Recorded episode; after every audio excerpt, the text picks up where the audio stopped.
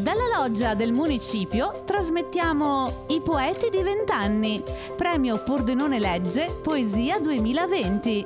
Incontro con Valeria Cagnazzo, Riccardo Canaletti e Francesca Santucci. Presentano Roberto Cescon, Azzurra D'Agostino, Tommaso Di Dio, Massimo Gezzi e Franca Mancinelli alla seconda edizione del premio Pordenone Legge Poesia con cui abbiamo voluto chiudere quest'anno eh, il programma eh, della poesia.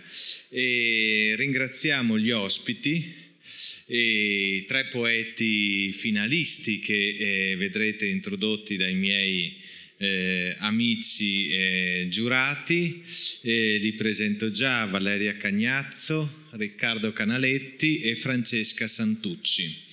E, um, mi preme eh, dire che eh, quest'anno eh, tra i um, poeti che hanno partecipato al premio eh, vi era anche Gabriele Galloni eh, che eh, ci ha lasciato di recente.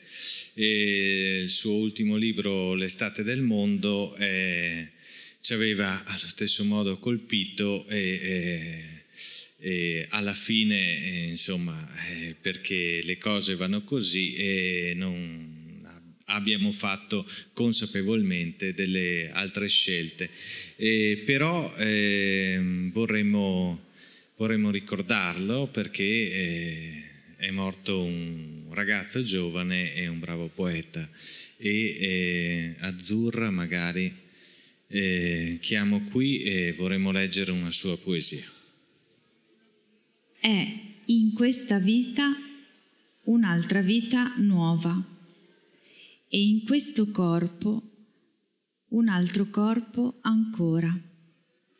Mi segui fino al bagnasciuga indietro, affiora, pelo d'acqua, una bottiglia vuota. È notte, ma la spiaggia è affollatissima. Così che mi è difficile ascoltarti. Raggiungiamo le dune. C'è un sentiero dietro il canneto. Porta alla vecchia fabbrica di sapone. La luce dei falò qui non arriva e nemmeno una voce. Ho tredici anni e della voce adesso saprò tutto quello che c'è da sapere, da fare, che in questa vita è un'altra vita nuova e in ogni corpo un altro corpo ancora.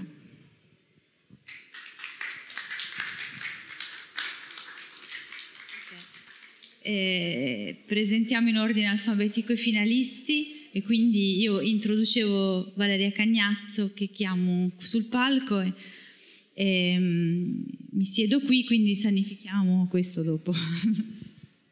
Valeria Cagnazzo è... Allora, Premetto che sono molto contenta di presentare questo libro che eh, ho apprezzato personalmente molto e mm, dunque l- Valeria viene da un percorso che non ha direttamente a che fare con una vicenda letteraria, perché la tua formazione è tutta di un altro tipo, eh, sei un medico e stai studiando la specialistica in pediatria, quindi è una, una passione che arriva da un'altra parte, una formazione diversa.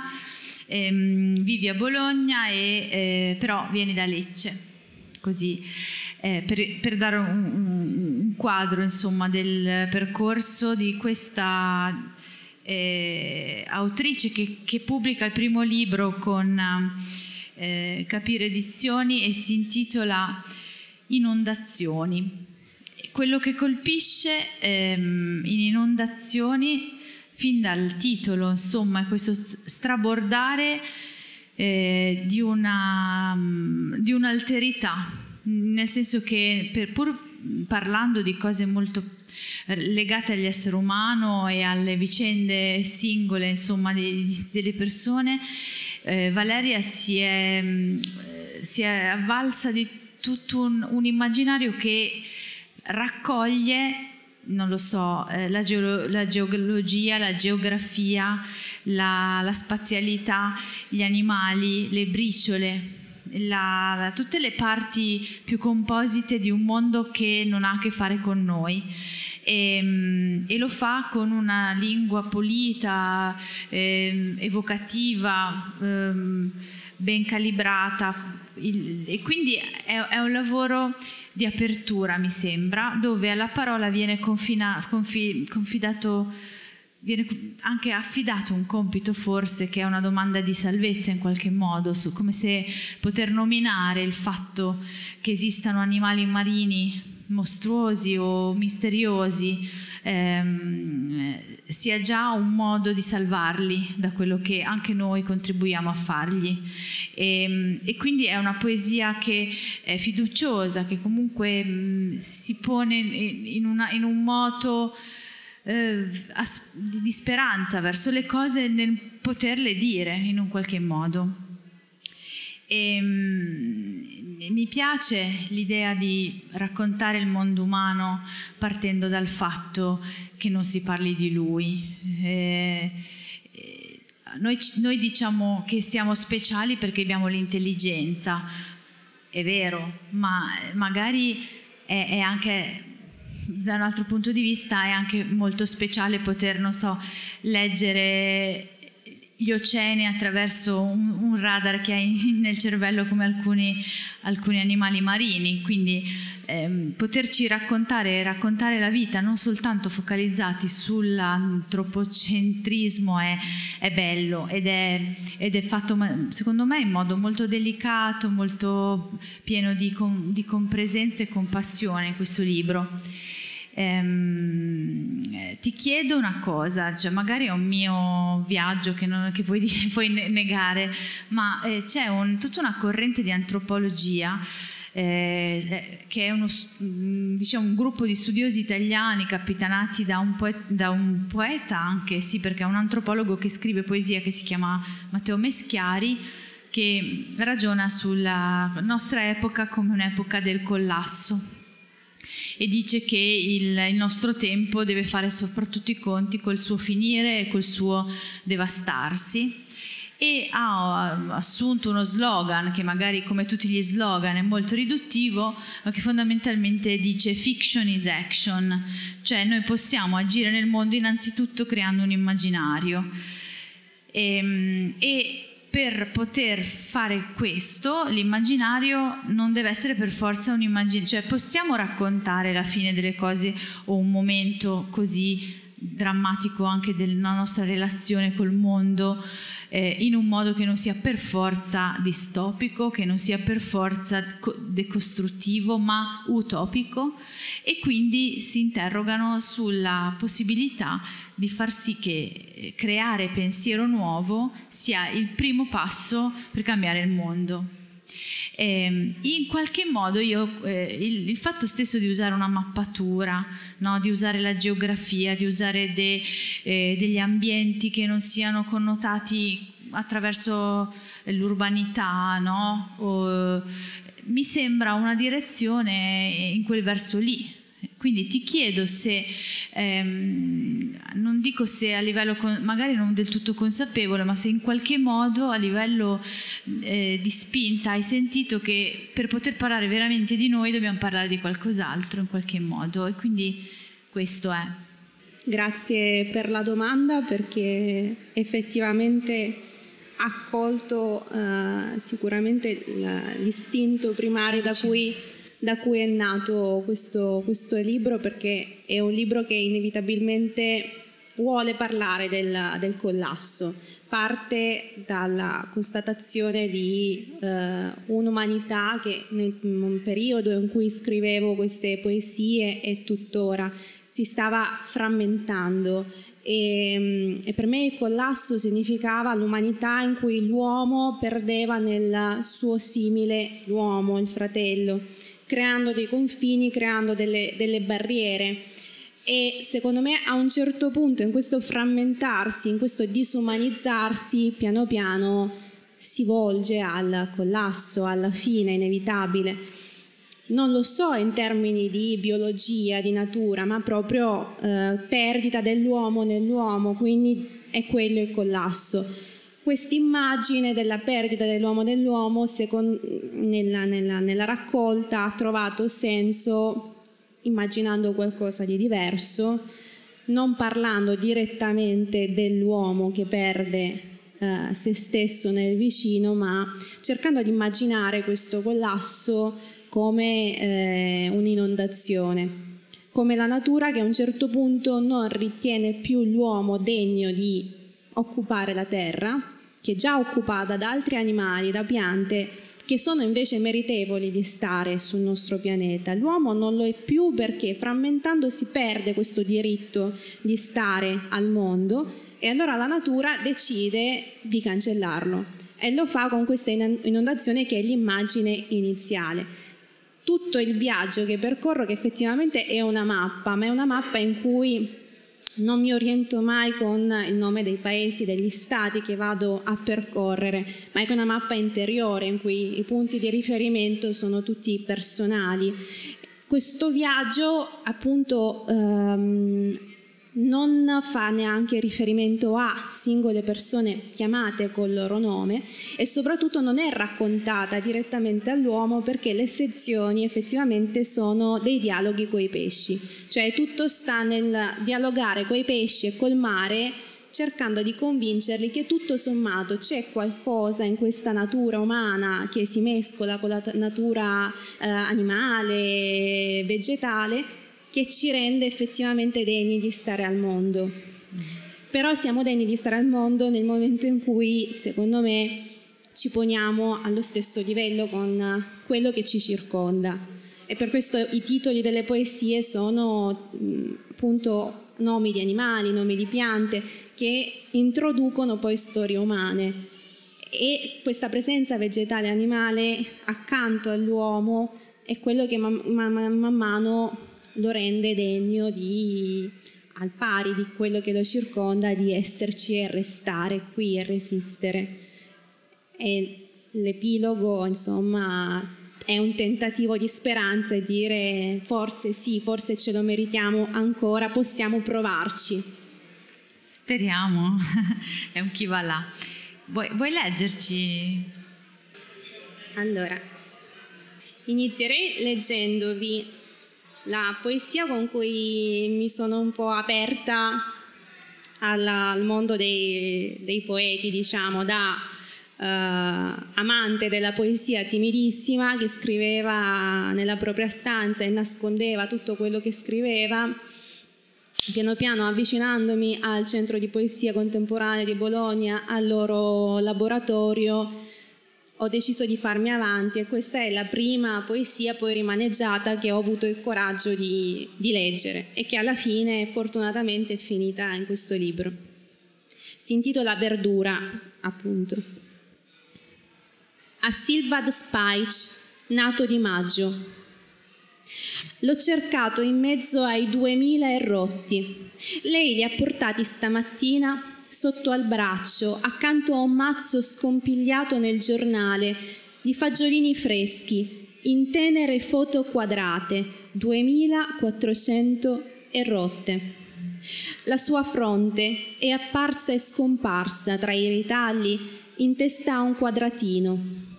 Dio, se occorre un baccello dentro al petto, che odori di piogge annaffiatoi per amare in un morto raccolto L'ho ritrovato ed era bello. Intanto avevo radunato il congresso degli uomini nella piazza intorno al tavolo. Avevano voce di camicia consunta e di lingua secca incollata al palato. Erano timidi, onesti. Ricordo ora più di tutto le fronti e l'odore. In migliaia ma ordinati, nessuno ha preso una sedia. Non volevano più parlare di politica, sirene, reti elettriche. Un paio discutevano di musica. Però qualcuno nell'angolo, vicino ai fornelli, possibile che così finisca l'uomo? Ma prima lui. L'ho inseguito tra tutti annaspando nel fiume affollato, scorrevo le altre bocche, gli altri menti, i cappelli, perché cercavo lui, dalle dita alla bocca, al suo mento.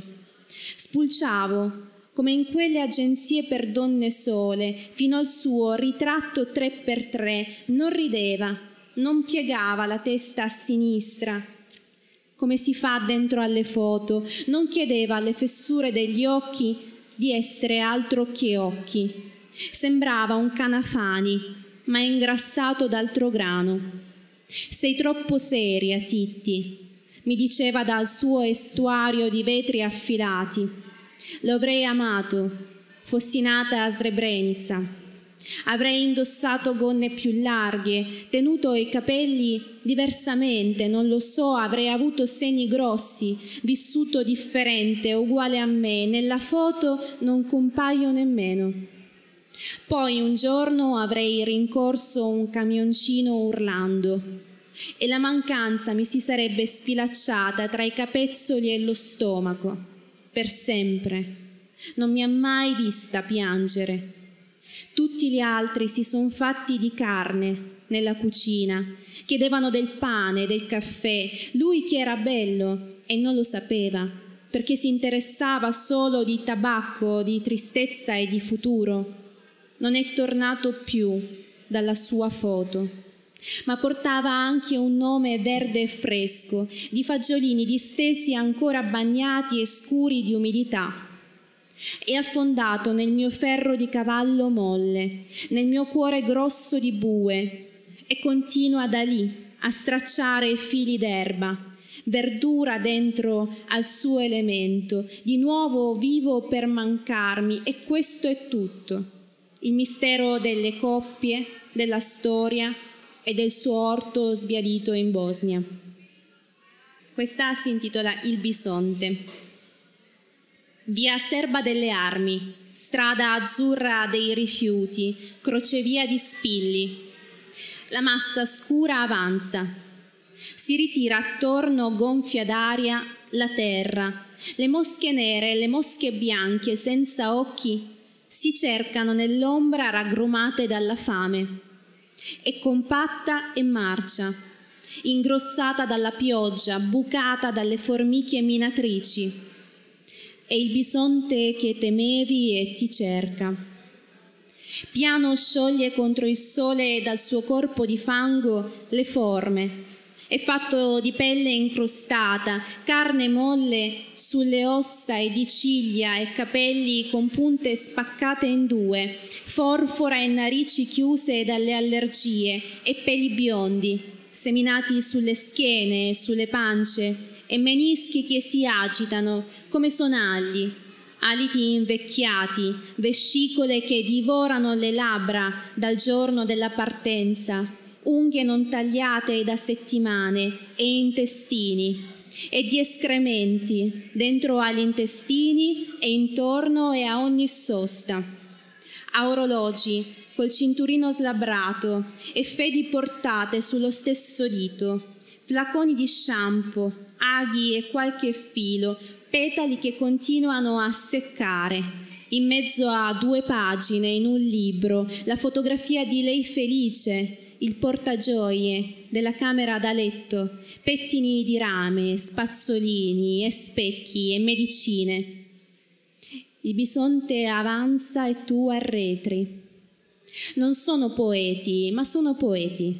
Non sono esploratori, ma sono esploratori e maghi, sarti, ceramisti, dottori. Il piastrellista ti avrebbe chiesto la metà del prezzo e maestri con l'abaco nascosto dentro agli stivali, cabbani arrotolato nelle calze, recitato a un equipaggio di mogli.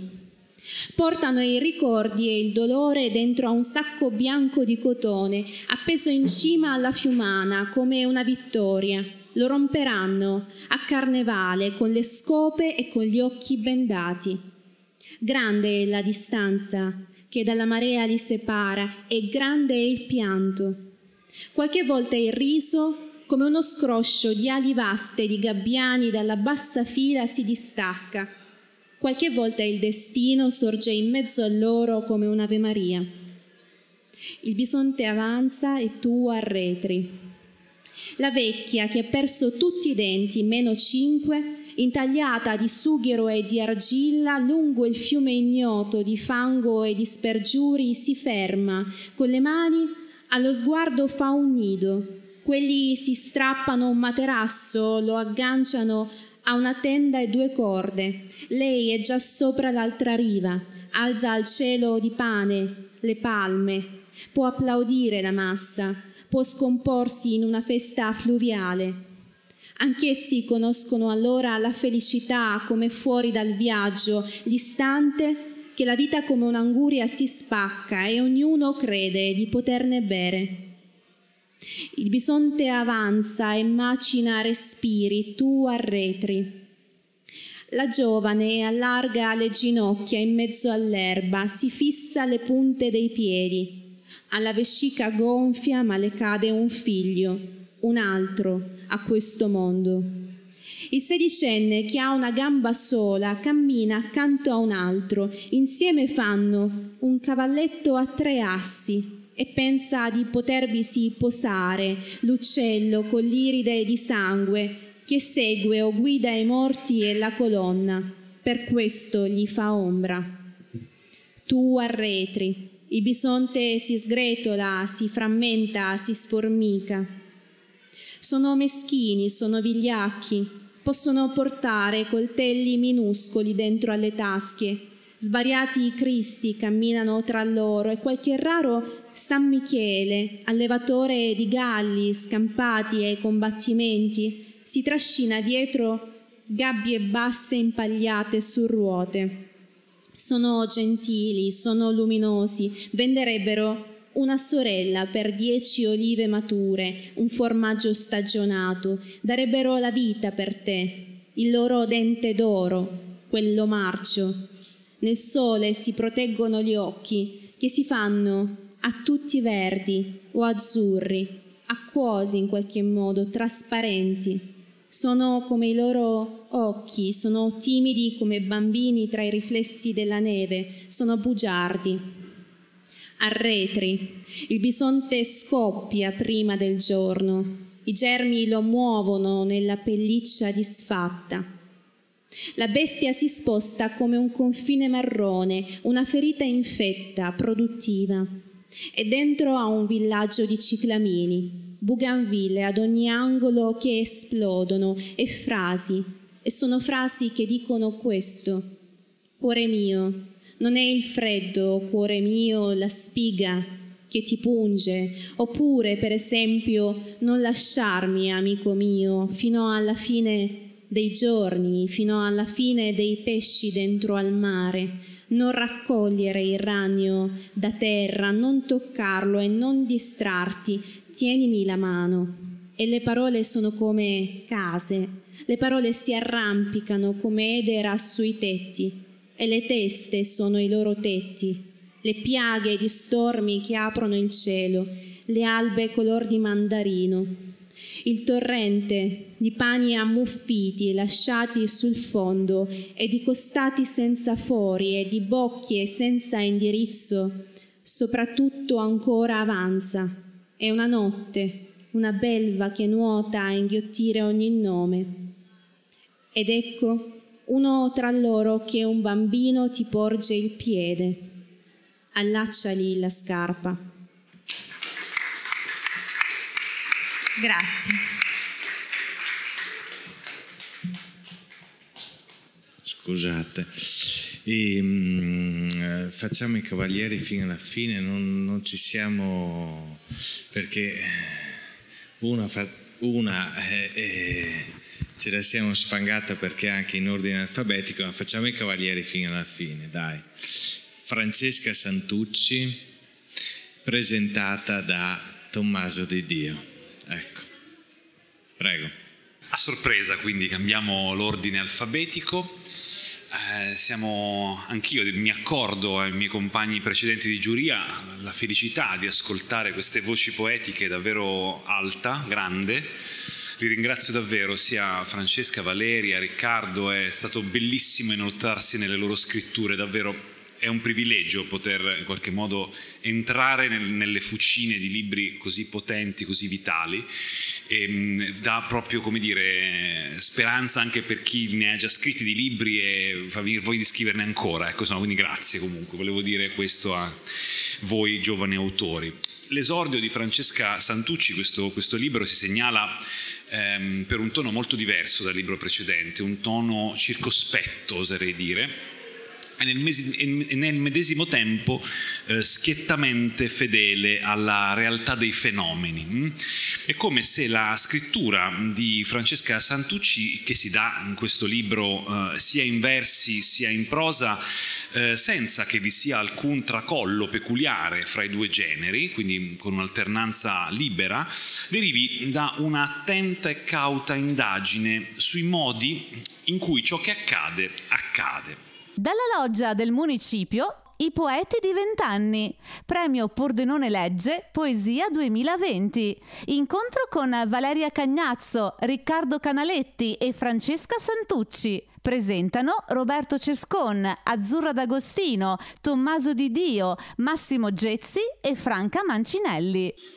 La casa è fuori, questo è il titolo, è come se, ehm, ehm, in questo libro è come se l'operatrice della scrittura, l'operatore della scrittura, da un lato ci volesse tentati dal dubbio sulla consistenza delle eh, percezioni, dall'altro sembra non di meno ehm, ha reso, diciamo così, questo operatore a un'evidenza implacabile, diciamo così, disarmante, ecco, di ciò che con questi stessi sensi eh, questo operatore ci mostra di sentire. Quindi è come se eh, la realtà nel libro di Francesca, nel suo darsi, pur nei mille tortuosi modi, a volte vani completamente, esibisca come un'imperiosa necessità, un sopraggiungere inevitabile della cosa che si dà ai sensi. Ah, da questa sensazione un po' ambigua, di necessità titubante, di patita paradossale, eh, vincolata libertà, ecco, deriva lo stile, secondo me, molto compatto di, questa, di, questo, di questo riuscito volume di poesia,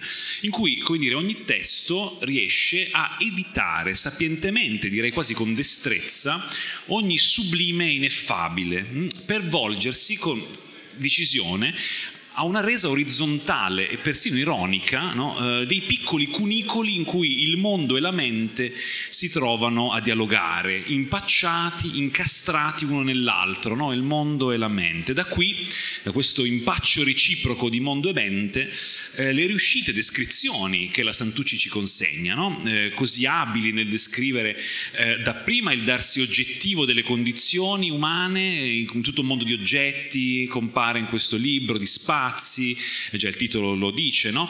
eh, per poi però rapidamente mostrarne il doppio fondo psichico, eh, quasi onirico in delle punte. Ehm, come dire, del, del, del, libro. I, I due momenti sono abilmente intrecciati e confusi, così spesso che eh, si ha l'impressione che ciò che è normalmente considerato ordinario, confortevole, domestico appunto della nostra vita, invece si riveli eh, come dire, riveli la nostra esistenza con una forza molto, molto più potente di quei momenti che siamo soliti eh, ritenere apicali della nostra vita. No?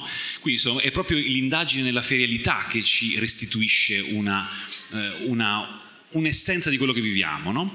E quindi insomma, nel libro troviamo eh, descritte azioni semplicissime, attraversare la strada, eh, ricevere un pacco da un corriere, eh, un ricordo di, di, infanzia, una piccola dimenticanza, un discorso con le coinquiline, mh, mm, vari discorsi sui gatti. eh, ma su tutta questa realtà quotidiana e feriale cala una patina onirica e perturbante. Mm? Ehm, come dire, come se da queste nitide descrizioni all'apparenza inoffensive eh, si alza una potenza altissima, enigmatica, quasi appunto misteriosa. Eh, c'è addirittura una partita a scacchi con una sedia vuota, no? questo so- sorge, no? quasi appunto che sorgesse ad un tratto nella lettura di questo testo eh, la certezza che proprio il posto che si sta occupando nella vita, proprio magari anche questo qui adesso, da cui leggerà Francesca e da cui io parlerò, sia frutto di una violenza terribile, rimasta muta, atterrita altrove, una violenza forse a cui nemmeno la poesia sa dare voce. quindi questo eco di orrore lontano, diciamo così. No? La domanda che vorrei fare a Francesca e al suo libro diciamo, è abbastanza si dice in due parole, insomma, però per farlo cito alcuni versi del, della sua poesia. In una poesia a pagina 50 del libro che si intitola Messaggi, molto bella, c'è una conclusione un po' spiazzante, no? Dice Francesca, succede a volte di cadere in una buca e ricevere un messaggio da Venezia. Nessuna di queste cose ha importanza.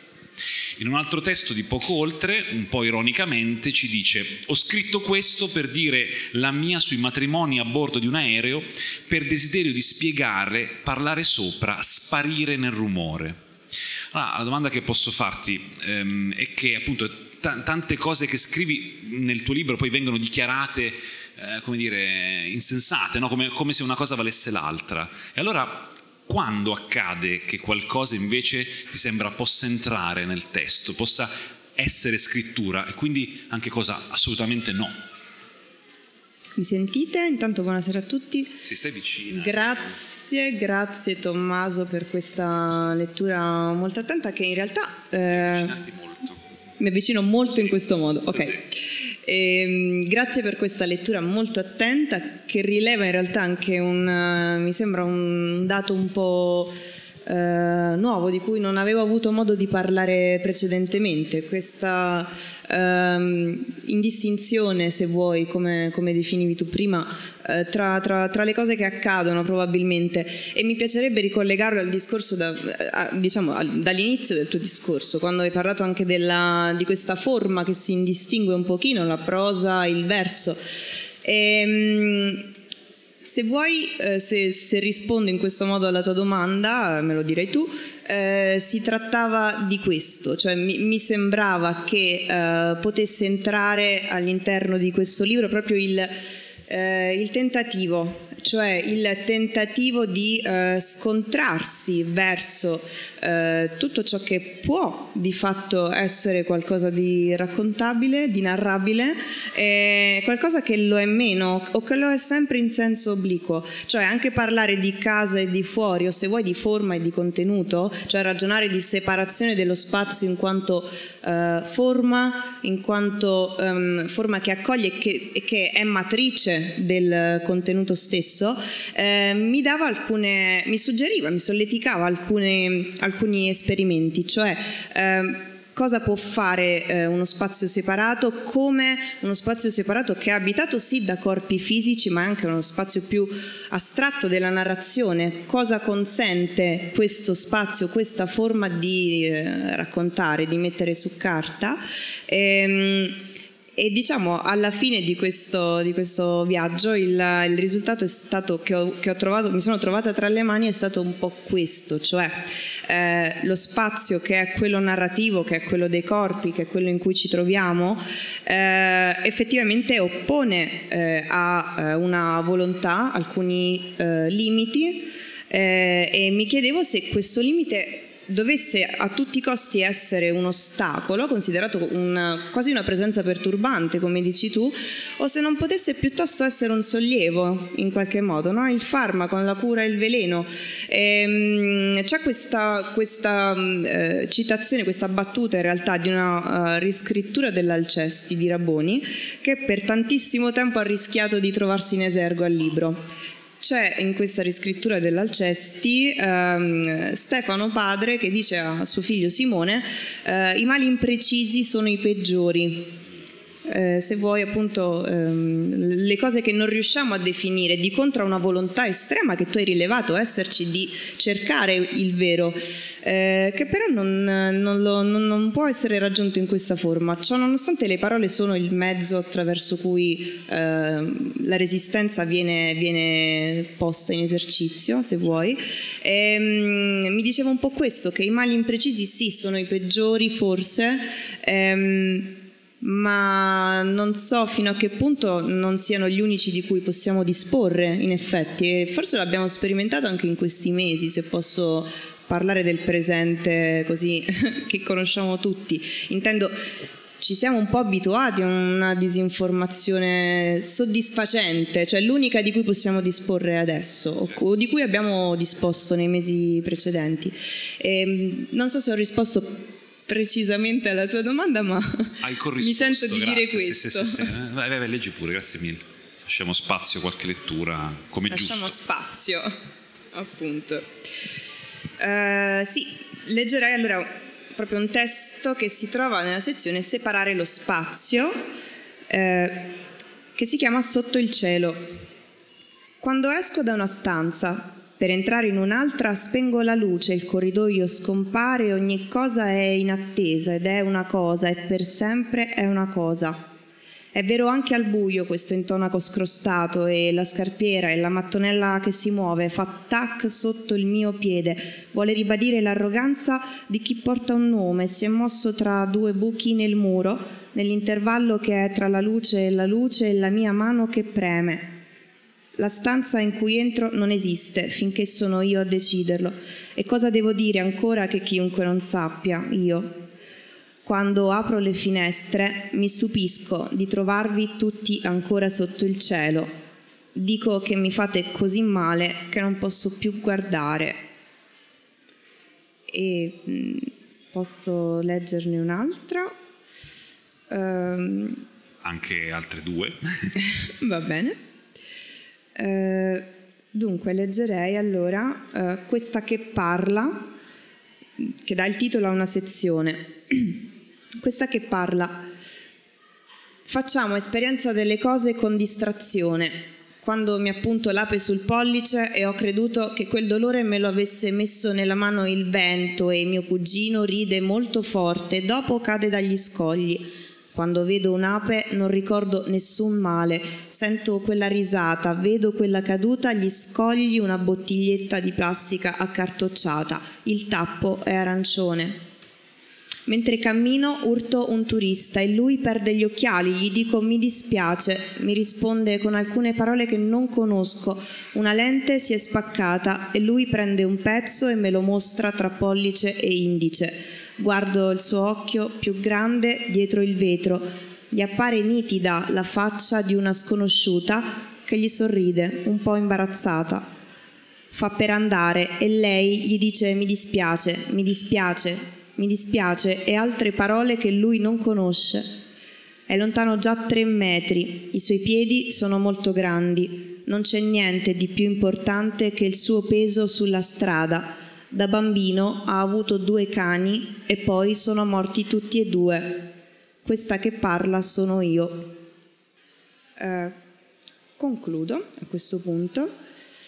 Eh, concluderei con Cappotto verde che non trovo. Eccolo.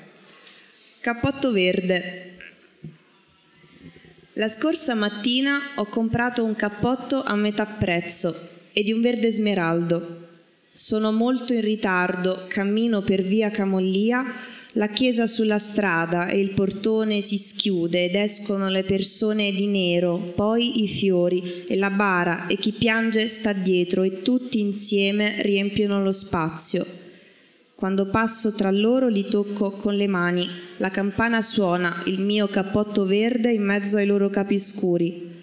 Entro in questa cellula di affetti terribili, la attraverso, esco fuori.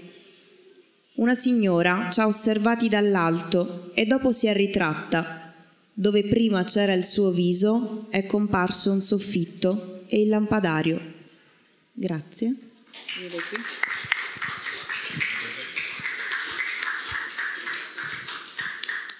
Infine, Massimo Gezzi introduce Riccardo Canaletti. Eccoci qua. Buonasera a tutti di nuovo.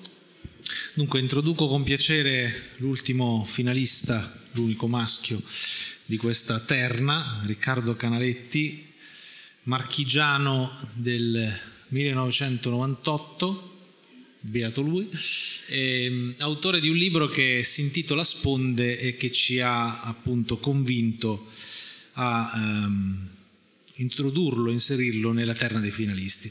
Dico solo due parole su questo libro, poi chiederò a Riccardo di leggere qualche poesia.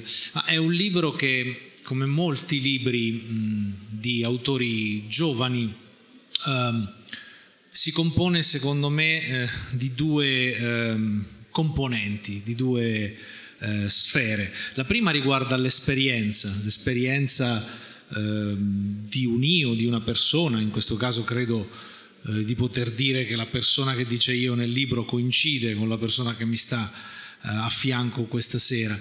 è un'esperienza che parla di luoghi vissuti, nominandoli anche, per esempio nelle prime poesie di, del libro si trovano toponimi, Napoli, Bari, e scorrendo eh, il libro si trovano tragitti nominati e descritti in maniera molto precisa, per esempio una passeggiata che conduce dalla biblioteca alla piazzetta francescana, immagino di Bologna, se, se, non, se non, leggo male.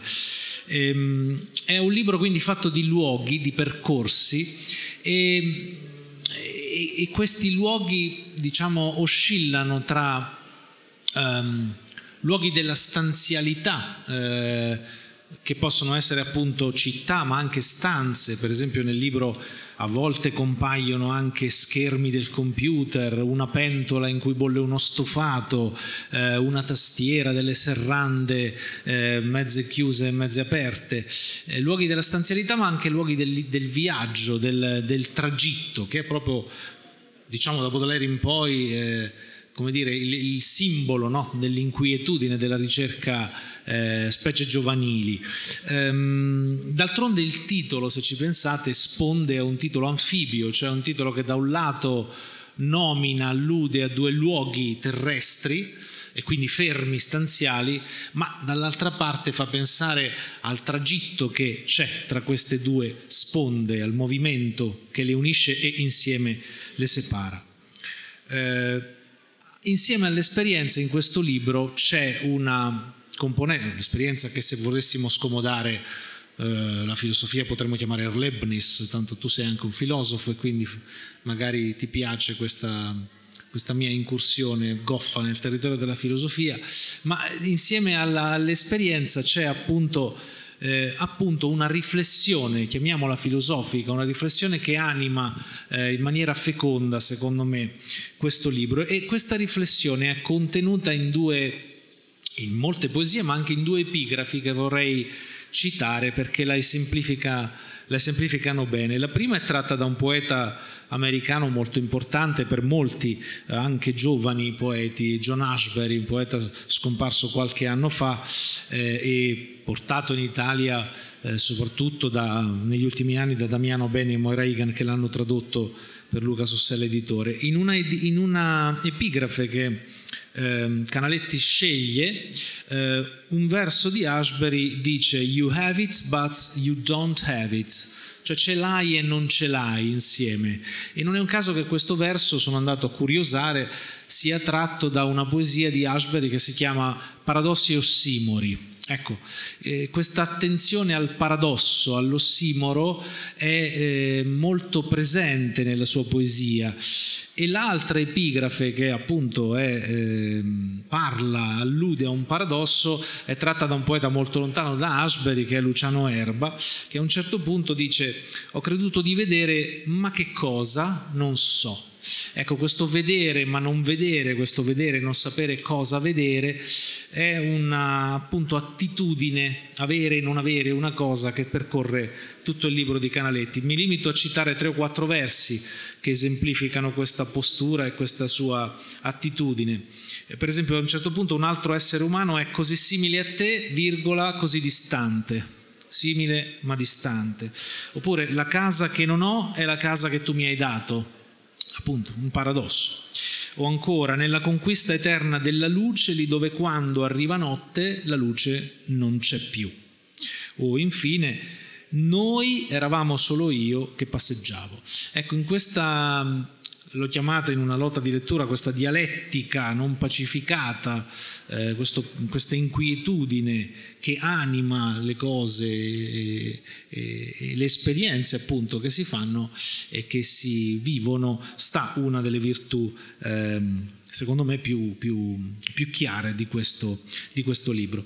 Lui le chiama il convesso del pensiero, a un certo punto è un'immagine che mi, mi, pare molto interessante. Quindi non ti farei grosse domande se non questa appunto quanto è, diciamo, dato che tu studi filosofia e ti stai laureando appunto in filosofia, quanto è eh, consapevole e voluta questa mistione, questa commistione tra eh, poesia e eh, attitudine, chiamiamola filosofica, e poi magari leggici qualcosa.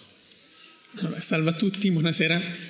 Eh, intanto grazie mille, questo è uno di quei casi in cui la critica è migliore del libro probabilmente, quindi l'ho apprezzata moltissimo. C'era qualcuno, mi sembra, adesso non ricordo chi, che diceva ehm, che il giudizio sulla poesia è più importante della poesia. E forse questo è il caso.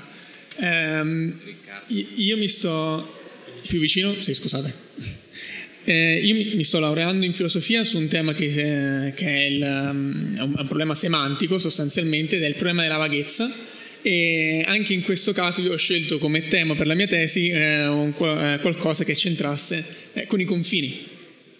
E i confini sono secondo me appunto ehm, quell'elemento, come tu hai ben notato parlando del titolo, che in qualche modo unisce sia una parte di me più, um, uh, più riflessiva uh, in termini filosofici e invece un'altra parte che è appunto la vena poetica, se vogliamo, che è ancora, perlomeno uh, in questo libro, ancorata al vissuto e alle esperienze.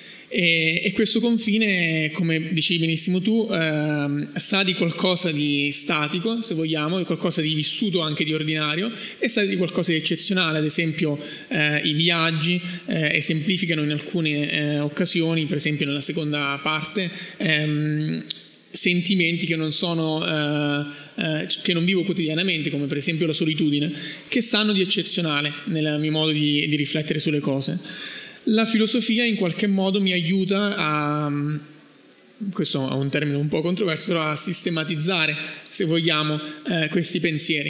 Eh, un po' perché arrivando casualmente eh, con, con, l'esperienza di tutti i giorni eh, sono eh, contorti spesso anche, anche, per me. E quindi anch'io credo di avere capito il senso di quello che vivo e credo di non averlo capito. Credo di sapere di cosa parlare e non lo so, oppure come dice Erma e in parte invece la filosofia eh, serve a um, mantenermi in qualche maniera eh, distaccato da alcuni istinti eh, letterari, diciamo eccessivamente letterari, che in particolare ecco, a, alla mia età potrebbero invece avere il sopravvento ed è per questo che anche c'è una, una citazione di, di, Toni Negri eh, in cui si dice che l'arte non è quella di Giotto, di Gauguin, diciamo quella dei salotti, ma l'arte è altrove e lui si, si riferisce in realtà alle, alle, dinamiche della vita di tutti i giorni, alle persone. Quindi un po' questo è il, il senso. Allora, leggo la prima uh, della sezione Sponde, che dà il titolo anche al libro. La fermata di Rimini a metà, nel tragitto andato, trascorso in silenzio, accanto all'uomo che dorme. Arrivare è questione di ore, di ora, e forse è più che un andare dove si era cresciuti, addensati nel mistero di una camera nascosta al giorno, nel dettato inumano di un altro essere umano, così simile a te, così distante. Ok, ora magari leggo questa qui. Ho scritto varie poesie su, su, su, sulla casa, perché è un tema insomma, che mi è caro. Una è stata citata, quindi leggo l'altra. Chissà come ci apparirà, vedendo da lontano questa casa, quest'ombra, questa forma immutata tra le strade ad angolo, con le finestre aperte dove sostavi ad ospitare lo sguardo di un passante. Chissà come ci apparirà, quasi inesistenti come siamo, la casa che agli altri un giorno apparirà di nessuno. Noi siamo qui. Tu hai riordinato il formulario che ci tiene insieme, i sentimenti, l'accordo tacito di chi conviene con la follia. Anche noi vorremmo un giorno ritornare a questa casa riabitare l'antico campo delle prime parole, dei primi versi, delle prime strofe. Come ci apparirà, lo sa chi non è mai restato a terra, ma scivolando giù nella corrente ha potuto intravedere una sosta di come si sa. Era ovvio, perché tutto a noi apparirà inverosimile. E per finire, um, non la trovo. Ok. Mentre passeggiavo, intorno a me lo smog, i portici, il rosso morte ai fasci e poco sotto sbirri servi, e la macchia gialla di urina e vomito mischiati al fango. Da poco non c'era più pioggia, ma l'odore dei ferri era più forte di ogni cosa, anche dello schermo grigio oltre il semaforo.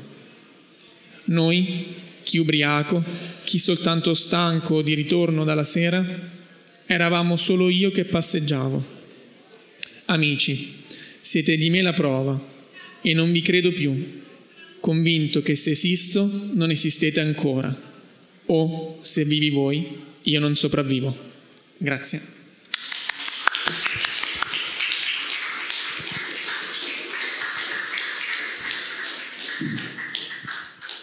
E a questo punto io interromperei qui, farei una sessione di suspense però a causa Covid non, non possiamo. E, ehm, e, non faccio nemmeno come le trasmissioni televisive perché non mi sembra il caso, ma chiamerei già Marco qui sul palco, mostra pure al pubblico il preziosissimo premio, una lastra d'oro massiccio eh, che verrà dato a il vincitore e la vincitrice e dico che il premio Pordenone Legge Poesia 2020 va a Riccardo Canaletti.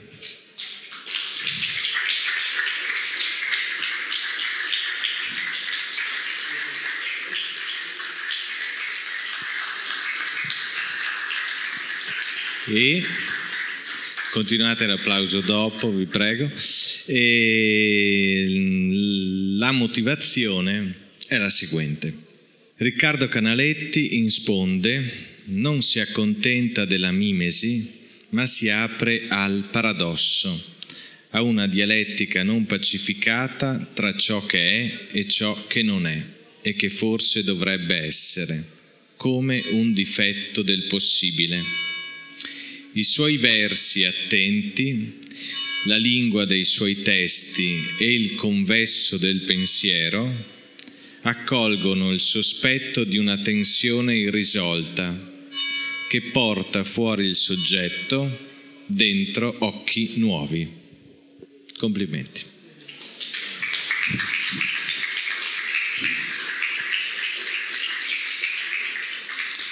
Grazie ovviamente agli altri due finalisti, altre due finaliste. E grazie mille davvero ai miei amici giurati, compagni di queste imprese. E mm, buona serata, mm, appuntamento alla prossima edizione di Pordenone Legge che speriamo migliore eh, senza virus. E è finito Pordenone Legge, Federica. È finito. ecco. Buona serata, grazie a tutti. Dalla loggia del municipio I poeti di vent'anni. Premio Pordenone Legge Poesia 2020. Incontro con Valeria Cagnazzo, Riccardo Canaletti e Francesca Santucci. Grazie per aver ascoltato la radio di Pordenone Legge. Tra poco in onda un altro incontro. Resta sintonizzato.